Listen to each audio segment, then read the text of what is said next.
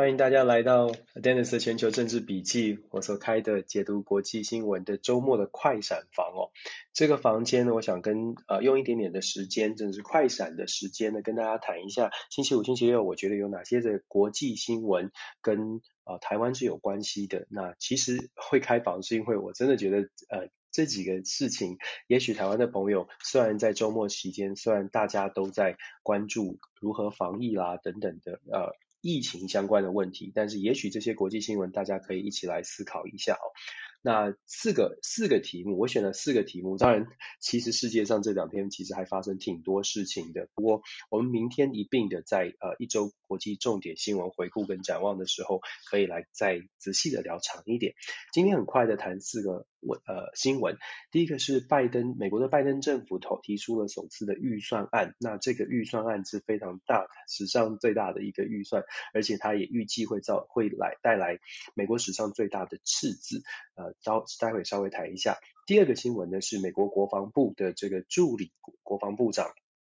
的提名人 Christopher Meyer，他呃提出了一些关于台湾跟台湾有关的消息，尤其是在国会听证会上，他讲了什么？我们稍微的呃谈一谈。再来是美国制裁白俄罗斯，这是在西方民主国家再次做出对白俄罗斯的制裁，我们稍微谈一下白俄罗斯这个事情。然后最后呢，我们谈一下呃华为在这个星期五、星期六的时候有一个新的提议，有新闻报呃新闻谈到了华为。怎么样透过跟俄罗斯的加强合作，希望可以由俄中联手来反制美国，这个也会影响到接下来在六月十五号，呃，拜登跟普丁见面的一些呃动态。我觉得有一些观察的指标呢，是我们台湾应该要互呃稍微的从台湾观点，我们一起来关注的一些新闻焦点哦。好，这四个问题，我们先从拜登的呃首次的预算来说。拜登的预算呢，其实美国政府的预算每年都呃都会有一些争议。美美国国会大家可以想象，美国国会议员针对预算呢，其实世界各国都是一样的，民主国家都是一样的，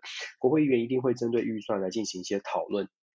那今年的这个预算为什么特别的值得关注呢？问题是在于说，拜登政府提出来的这个预算是高达六兆的预算，六兆美元的预算哦。二零二二年高达六兆美元的预算，事实上比去年增加了百分之三十五，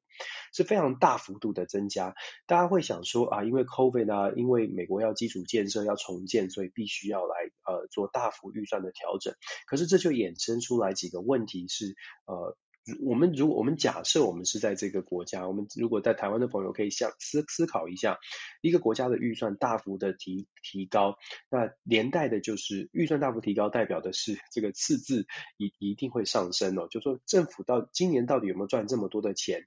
拜登政府的想法，基本的想法是，我们在这种时候非常时期呢，就是要砸大钱去投资美国的基础建设、投资教育、投资研发。他的目标或者他的想象是希望说，透过这样的投资，可以在长期得到一个呃回报，长期的回报来，就是用后面来补前面，有点像是我们在听童话故事哦，就是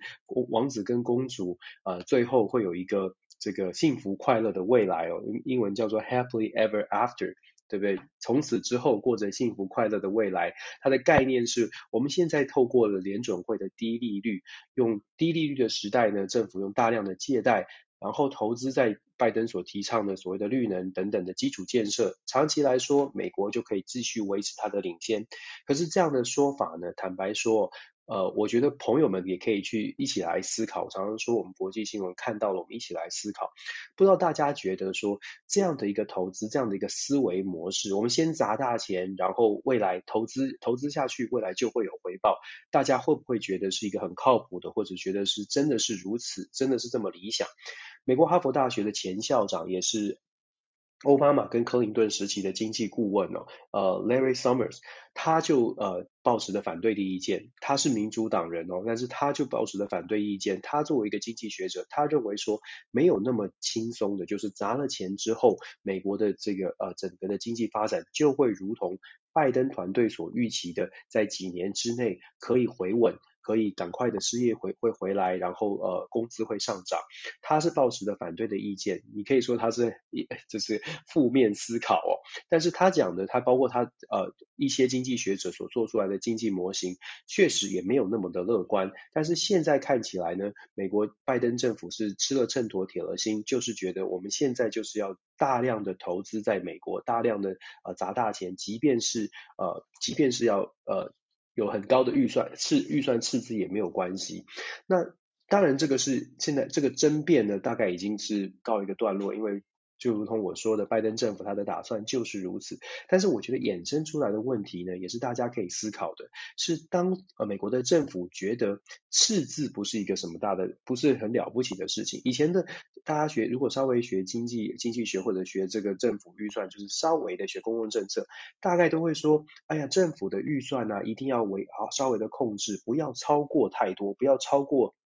政府的应税收太多，因为赤字并。赤字不是不用还的，赤字基本上代表的你赚的不够你花的。那赚的不够花的意思是说，人民就会有负债，那这个负债未来都是未来的负担。虽然你认为说以后我会赚的很多，就像小朋友你会说，呃，这个大学的时候你可能呃。学学生贷款，你借了很多，你觉得反正我现在可以就就学贷款，我去买很多的车子，买买买很多的好东西，可是会大概可能在那个当下，你觉得我以后会赚赚大钱，我以后会我以后会这个成功哦。那美国的大量的预算赤字。带连带的就是这个思考的问，呃，要思考的问题就是赤字现在看起来在拜登的政府啊，好像觉得赤字不是不用担心赤字的数字，不用担心这个呃未来什么时候还，因为未来一定有能力还，有这种乐观的想象。按照拜登政府或者是按照经济学家的预测呢，其实拜登政府自己知道，今年度的赤字是一点八兆，就是六兆的预算，如果把这个整个今年美国的生产。营收算进来的话，今年度的赤字大概会高达一点八兆美元。那在接下来几年，拜登政府的任期呢，会高达每一年平均大概是一点三兆的这个预算的赤字。如果如果按照拜登政府的规划，然后如果二零二二、二零二三、二零二四这几年啊，美国的经济发展是平稳的表现的话，拜登政府自己的预估是今年是一点八兆赤字。接下来几年都是一点三兆的赤字，那这样的想象是说啊，逐年的这个赤字会减少，因为长期来说，基础建设盖好了，呃，这个呃教育提升了，研发往上走了，长期的，也许五年、十年之后。美国确保了它的继续稳固了它的世界领先的地位呢，呃，就不会就不用再担心了，这个赤字就可以把有办法补足哦。当然，如同我刚刚所说的，赤字不再是问题的情况之下呢，美国好像好像觉得可以继续的呃大规模的投资。问题是问题是呃。真的是这样吗？真的有这么理想吗？再者呢，我们才从台湾或者是从其他的国家怎么看待这样的美国的赤字呢？我觉得要思考的是，当美国有这么多的资源，必须都投入在美国。赤字已经这么高的情况之下，他没有办法，应该是说，我们可以预测他在其他的花费上面会尽可能的要撙节开支哦，尽可能不要再追加预算。现在的预算大部分是用在基础建设，现在的预算已经有一定的这个规范。假设今天世界上再发生了某一种军事的冲突，我们就讲非常现实的军事冲突发生，它的军备预算一定要再度的提高，要追加。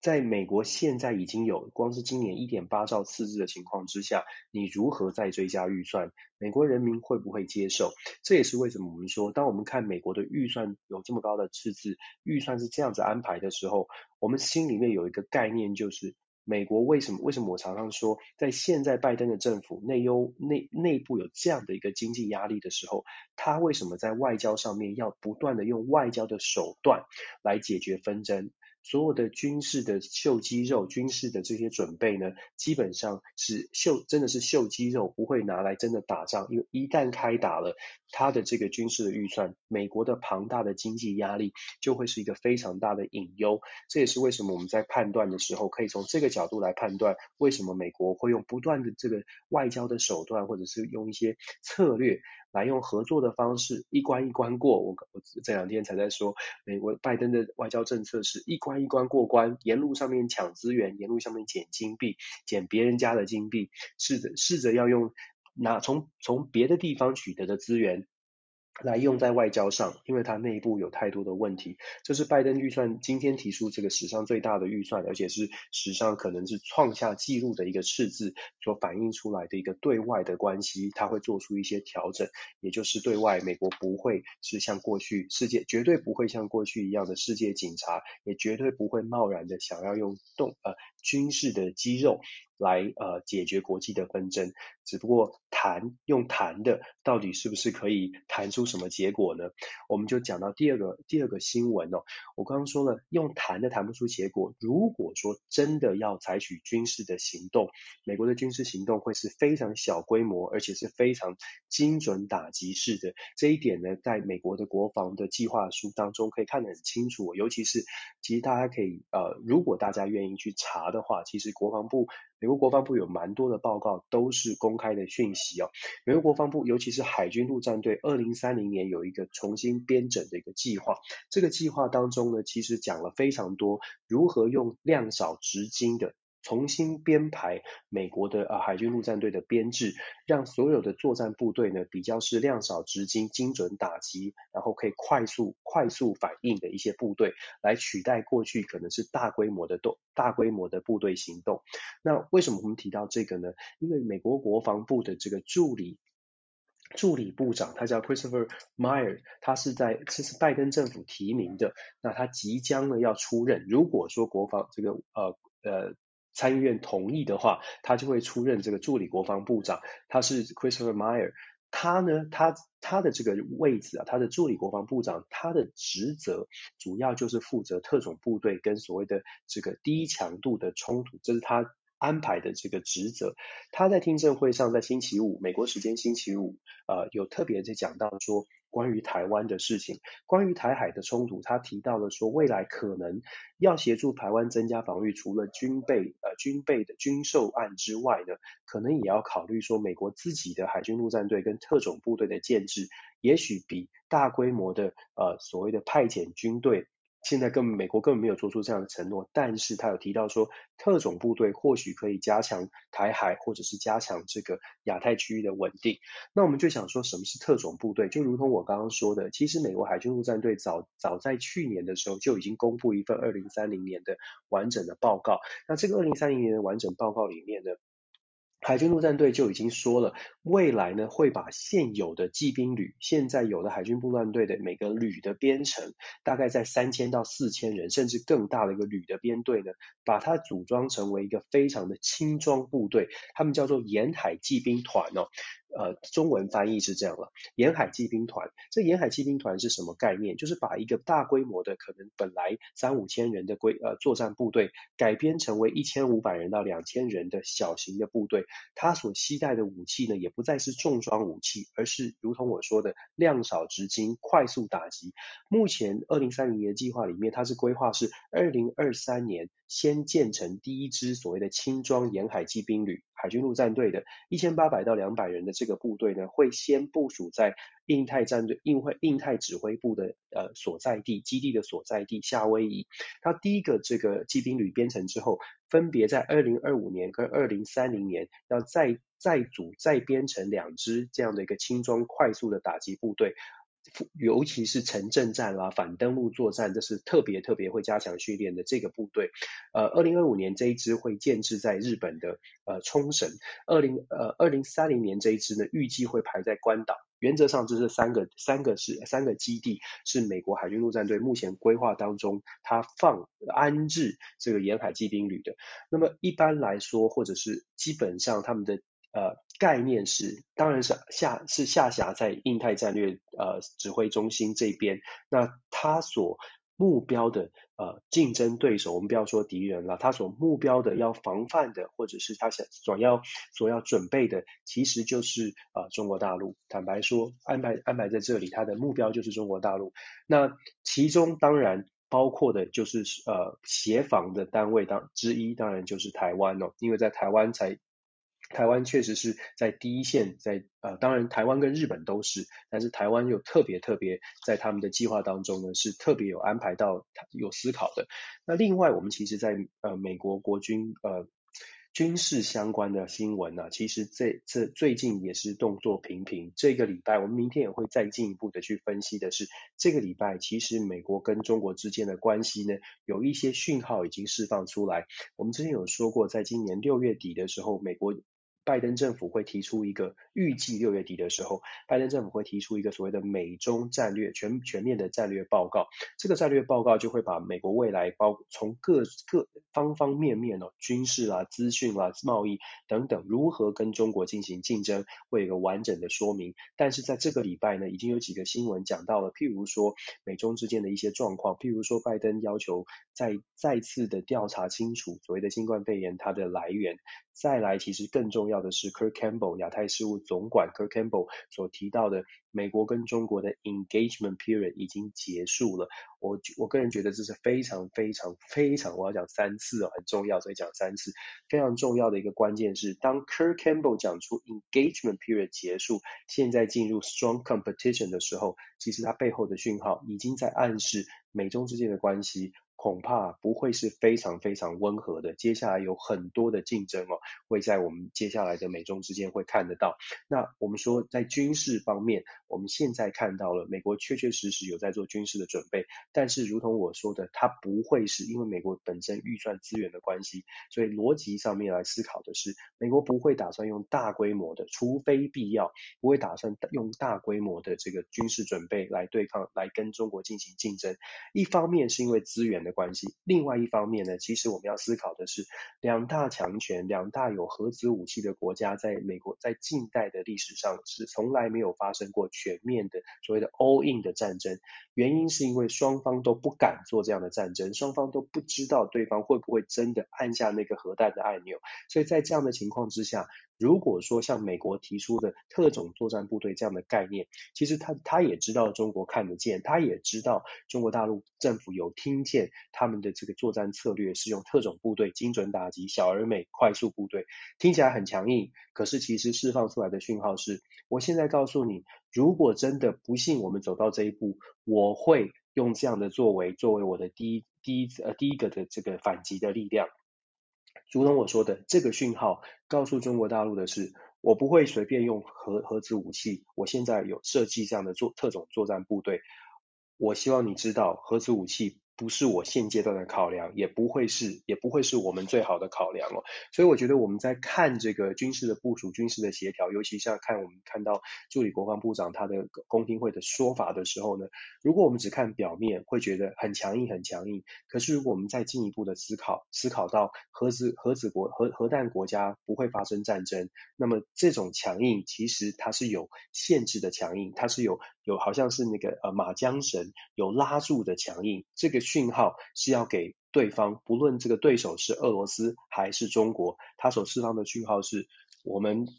就算要战争，请你记住，呃，不要不要随便的去想到你有那个呃核弹的按钮哦。所以这个是几个几个层面跟大家来分享。很快的这个快闪跑，我们进入到第三个话题呢。其实我我们说呃。白俄罗斯其实在上个礼拜引起了很大的轰动，因为他从中派出米格二十九把客机拦截下来，当然是非常大的一个动作。那其实欧盟国家在第二天马上就开始进行一些制裁，马上就有动作，但是在美国的部分。美国是在今天呃美呃美国时间星期五哦，台湾的星期六的时间，他做出一个呃比较由国务院做出一个完整的说明，呃是制裁做出了制裁，什么样的制裁呢？美国先制裁就经济制裁，经济制裁呃俄罗斯的国家国营企业有九家国营企业被列入了这个制裁的对象。另外呢，美国也呃拜登政府也说了，要在接下来到呃这几这一两个月之内，就要针对俄白俄罗斯进行全面的。这个呃呃交往守则、交往战略的一个评估报告。一样的，这个拜登政府上台之后啊，国家情报总监海恩斯其实挺忙的，因为拜登基本上呢，很很好像很常很常见的是看到什么状况就说来分析一下九十天来个报告，所以你可以想象海恩斯非常的忙。现在白俄罗斯的部分也要提一个报告，才刚刚被指派说要提要要针对武汉这个这个武汉的这个呃高等研究所这个呃是不是有病毒外泄的部分做完整的报告，现在又丢给他一个白俄罗斯的报告。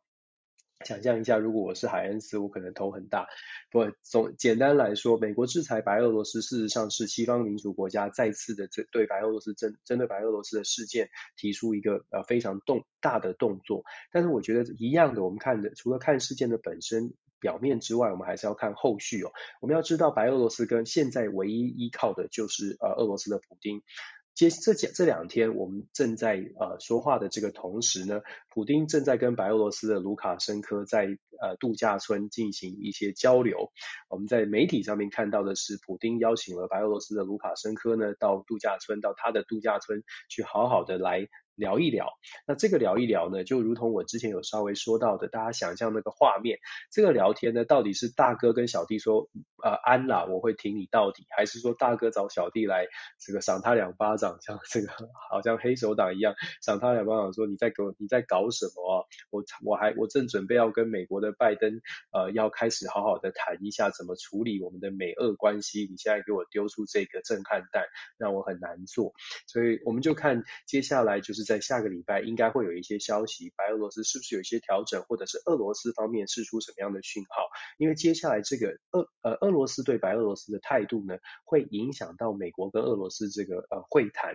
六月十五号现在已经排定了，会在维也纳。呃，在拜登见了英国女王、见了欧盟之后，就是俄罗斯，他一路上捡石头。俄罗斯这一关会不会顺利的度过？那、其实俄罗斯跟白俄罗斯之间的关系呢？本来没这个事情，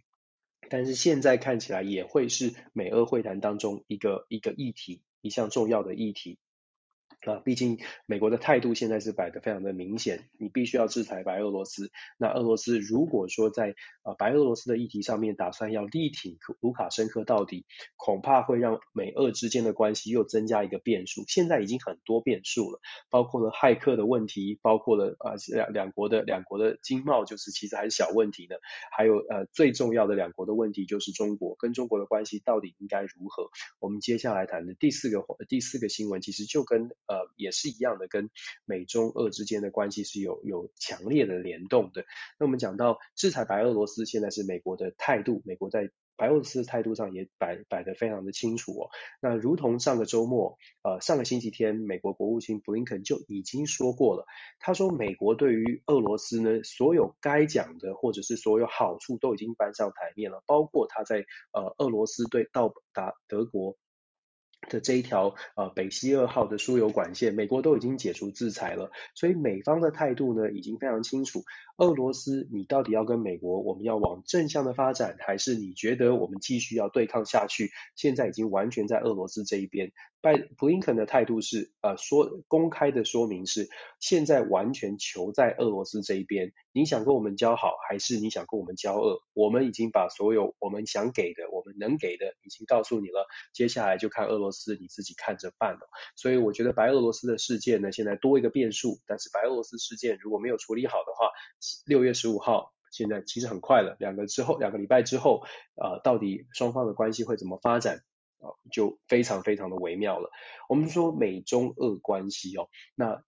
今天我为什么会再说第四个条呃第四个话题呢？也是在这个围绕着这个话题，因为。华为呢，我们知道华为在美国，尤其在川普时代就已经在资讯战上面已经做了很多的很多的制裁，而且川普时代要很多的这个欧洲的盟友啦，甚至亚洲国家都不要，还有澳洲都不要跟华为打交道，因为呃华为在五 G 建设上面可能啊，如果介入了这些国家，未来美国要再来做竞争跟对抗就很困难了。当你的五 G 建制都是华为的设备，都是华为的系统之后，要再介入，或者是在国安的考量上面都有一些隐忧，所以美国一直都在禁止，都在努力的。呃，阻止盟友跟华为有太多的连结。那当然，我们也确实看到了华为受到了很重大的打击，他要寻求突破。这个星期呢，在礼拜五、礼拜六的时候传出新闻是说，华为的总裁任正非他在跟俄罗斯之间。如果大家记得，或者是如果大家有关注国际新闻，就会知道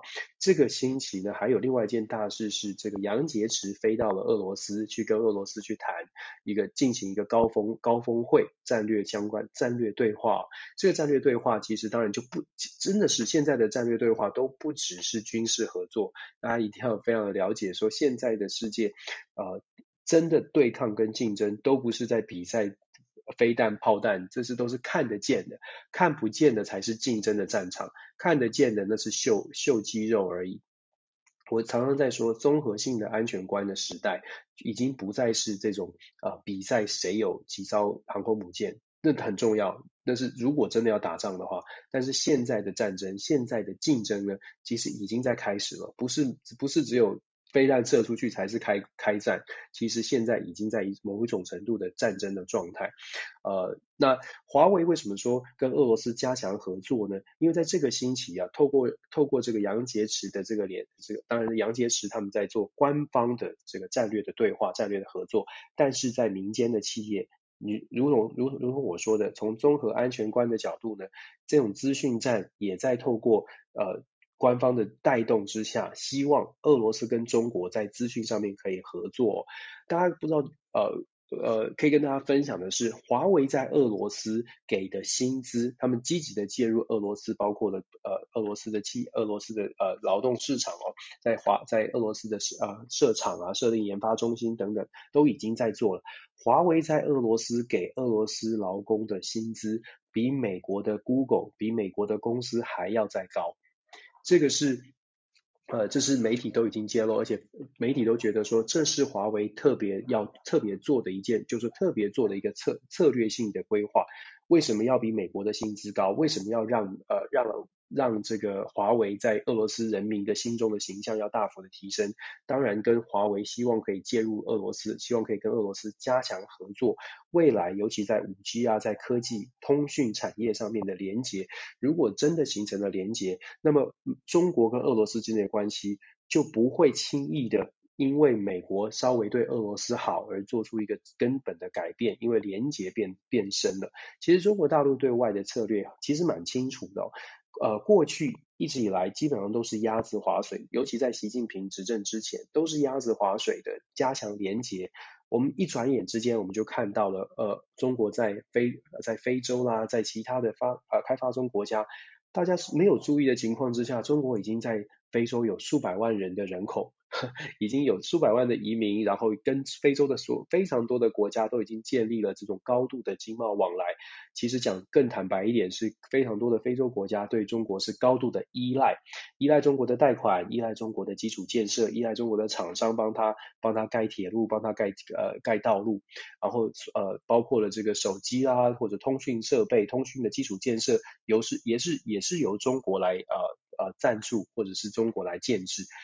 某种程度来说，在过去这十几年来，中国对于全世界的开发中国家是有高度高度的影响力。其实这也是为什么我们在一转眼之间，好像觉得怎么怎么搞的，全世界的国际组织，怎么美国啦、呃呃美国啦、法国啦、德国啦这些民主盟友都在力挺台湾，可是台湾好像就是缺临门一脚，就是踏不进这样的一个国际舞台，好像不跟中国来往就没有办法踏入国际舞台。呃，就如同我们所说的国际现实哦，如果我们没有看，没有长期关注中国对外的一些呃策略的运用，我们就会觉得为什么这些国家跟中国有这么紧密的连接？这一次华为跟俄罗斯加强合作也是在这里。如同我所说的，我们不能只是看到政府。就是总统之间的元首之间的高峰会，其实元首之间的高峰会，它背后所隐藏的是这两个国家或许有高度的连结。那这两个国家，尤其在尤其在现在的时代，它的资讯的连结，资讯产业，呃，是不是尤其中国了？是不是资讯产业已经开始紧密的连结？经贸上面是不是有高度的互赖？如果已经有了这样的高度的互赖，恐怕就不只是看元首呃之间的峰会谈了什么，而是我们要看说未来到底有没有可能。这两个国家的态关系在在在就发生改变。当你两个国家有高度经贸互赖，我的经贸百分之四十是靠你，你的你的你的经贸百分之你的贸易百分之四十跟我做。坦白说，你要把这两个地方切开或者完全切割，完全不理会是非常困难的。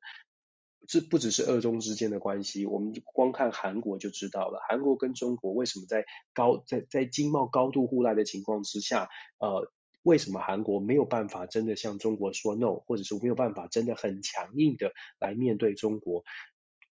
太太多的连结，太多的这个呃爱恨情仇啊，我们这样形容。所以我们在看国际关系的时候，呃。国际新闻我们在看的时候呢，其实可以看多看一些稍微周边的，尤其是关键的产业，它是不是有做连接？这也是为什么我把华为的新闻挑出来。华为在俄罗斯它的布局，它的薪资给这么高，它的呃。未来在产业的建制上，即便俄罗斯还没有完全的答应说，哎，五 G 是不是要跟好要要给华为做，是不是要跟我，是不是要是不是要全部都跟华为合作？但是华为的动作这么大，华为这么努力的想要打入俄罗斯，当然他有他的想法。如果我们只是说，哦，这是一个产业，这是一个产业想要扩张它的全球布局，我个人觉得那可能是稍微的太呃。就说太太太轻松看待了。其实世界上很多国家，它的对外的这个整体的发展呢，它是全全国的战略性的运用。这也是我必须最后我们再来讲的，就是对外的关系。呃，我们台湾可能在对外的关系市场上要更呃全面性的去做思考，不是让我们的产业。好像像以前一样哦，提个皮箱，然后自己去冲刺，呃，提个皮箱到欧洲，我们就做外贸了。现在这个时代是一个打团体战的时代，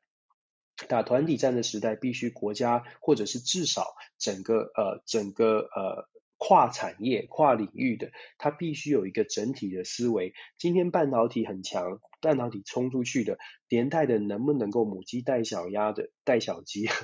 母鸡带小鸡的，把其他的产业，也许文创，也许是也许是软实力的，譬如说台湾的影剧带连带的带出来。我常常说，日本、韩国是我们可以借鉴的一些呃国，他们在国家战略上面可以借鉴的。为什么半导体带出来的是呃？像韩国，呃，所呃这个这个这个很有名的电影嘛，《寄生上流》是韩国的财财阀半导体产业的财阀所投资的，很多事情是可以联动来思考。在台湾，我们看到这么多新闻，看到国际新闻，看完表面之后，能不能够再进一步去思考？大家一起思考，不管你在各行各业，呃。真的是大家可以一起思考，我们就会发现，我们真的蛮需要，我们真的蛮需要全盘的一个考量，全盘的向外冲哦。这个全盘向外、全面向外发展是台湾的嗯未来吧。我 我我讲的太好像很严重，但是我我看见的世界是呃从外面看台湾，呃跟台湾看出来。